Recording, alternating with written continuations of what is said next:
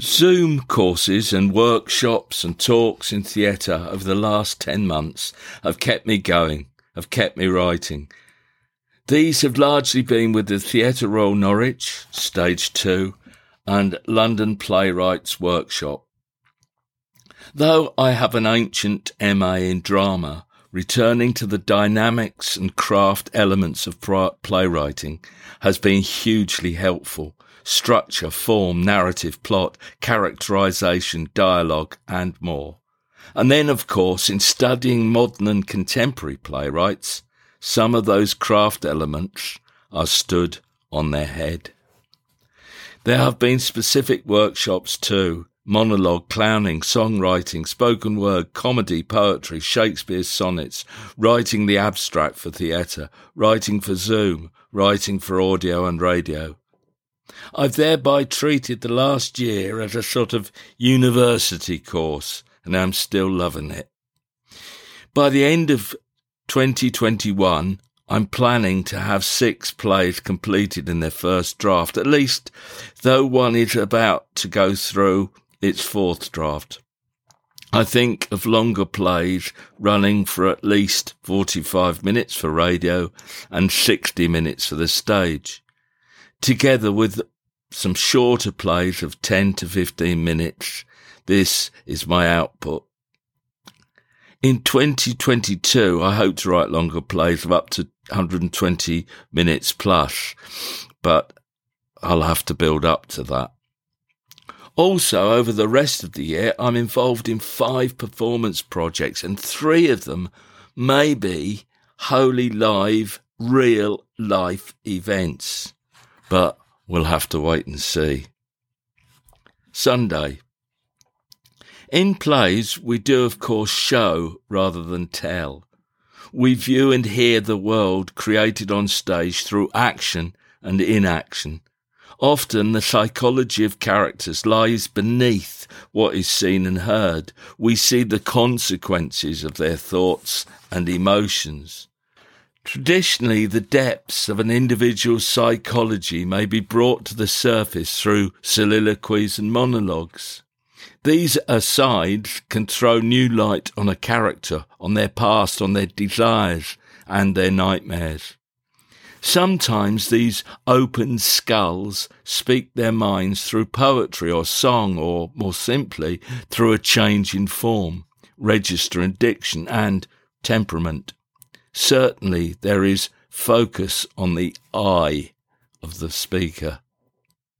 However, with some very important exceptions, the monologue or soliloquy within the context of play has to end to rejoin the reality hitherto created on the stage. Of course, the brilliant Sarah Kane has broken and upended this traditional plotting, where there's more than one voice in the mind and actions on stage may be the open skull itself. Yet, on stage, we don't reflect in the way poetry can be reflective. A lot of poetry touches on the concept of loss, from the passing of time to cultural uncertainty, from loss in death to life's upheavals, from a train of thought passing to lost love. Whether it is dressed up as a metaphor or is a reality. Loss on stage is usually a scene event, a body, a betrayal, a suicide. This event, whether an argument or the toppling of a king, is in the moment. Even Samuel Beckett's Not I short monologue is an event, a single mouth speaking out of the blackness at breakneck speed. She doesn't tell a story, Yet, through her utterances, we both experience, we see her separation, her distance and alienation, as well as hearing it. Monday. I was looking back to the early Silent Witness episodes over the weekend. What I really like here is the notion of a pathologist piecing together the clues of a murder. Not that I have a thing for murder, of course. Yet it seems to me the pathologist is a brilliant go between.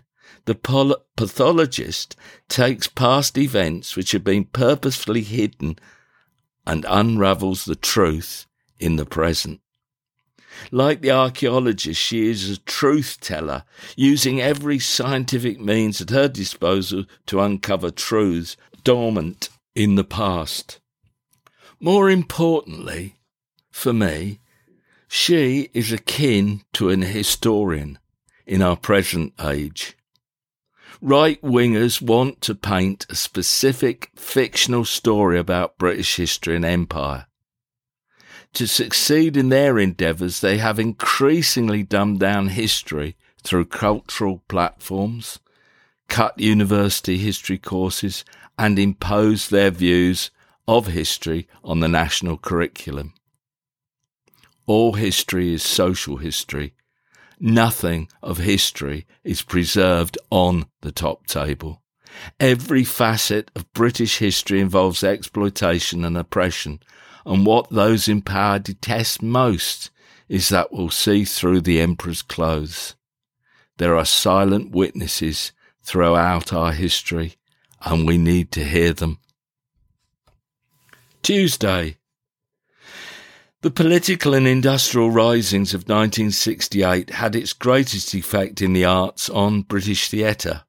There was an explosion in political theatre. Not only can theatre be a great medium to highlight arguments at a time when ideologies are being contested, theatre provides a platform for history. Trevor Griffiths, Howard Brenton, David Hare, and Caryl Churchill, to name but a few, wrote amazing plays about specific moments in history, illuminating issues and debates which were of contemporary importance. The political theatre of 1968 should never be glossed over or viewed as an aberration in the development of the art.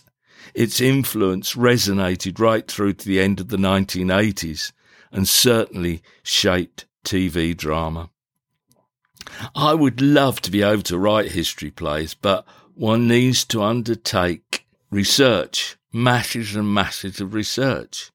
And this would either mean spending a lot of time in the records record offices or the British Library, and I've not got the time nor the money. More importantly, given my background in visual art and poetry, the basis on which I write is quite abstract anyway, however specific the concrete reality of my subject is. I want to quicken exchanges between characters, if possible, or lead them swiftly into actions on stage. I'm always and forever impatient. This is my excuse anyway. Wednesday. I'm contemplating acting. I would have liked to have been an actor, but nerves just render me into a crumpled heap. My favourite actor? Well, the older she gets, the greater she gets, Vanessa Redgrave. Yet my favourite actor, for today anyway, is someone from a bygone age now. Max Wall, 1908 to 1990. After his show, Aspects of Max Wall, back in 1984 or 1985, I was lucky enough to stand at the bar with the great man. For me, he was the only clown I really enjoyed, but he was a great actor too, with late career roles in Beckett's Waiting for Godot and Krapp's Last Tape. At the bar, the last thing he wanted to talk about was his career or the theatre or anything. Max revelled in all the boxers and wrestlers he had met and seen in action. He recounted their lives these fighters and all their knockouts and submissions as if we were there in the moment. This was a masterclass in acting.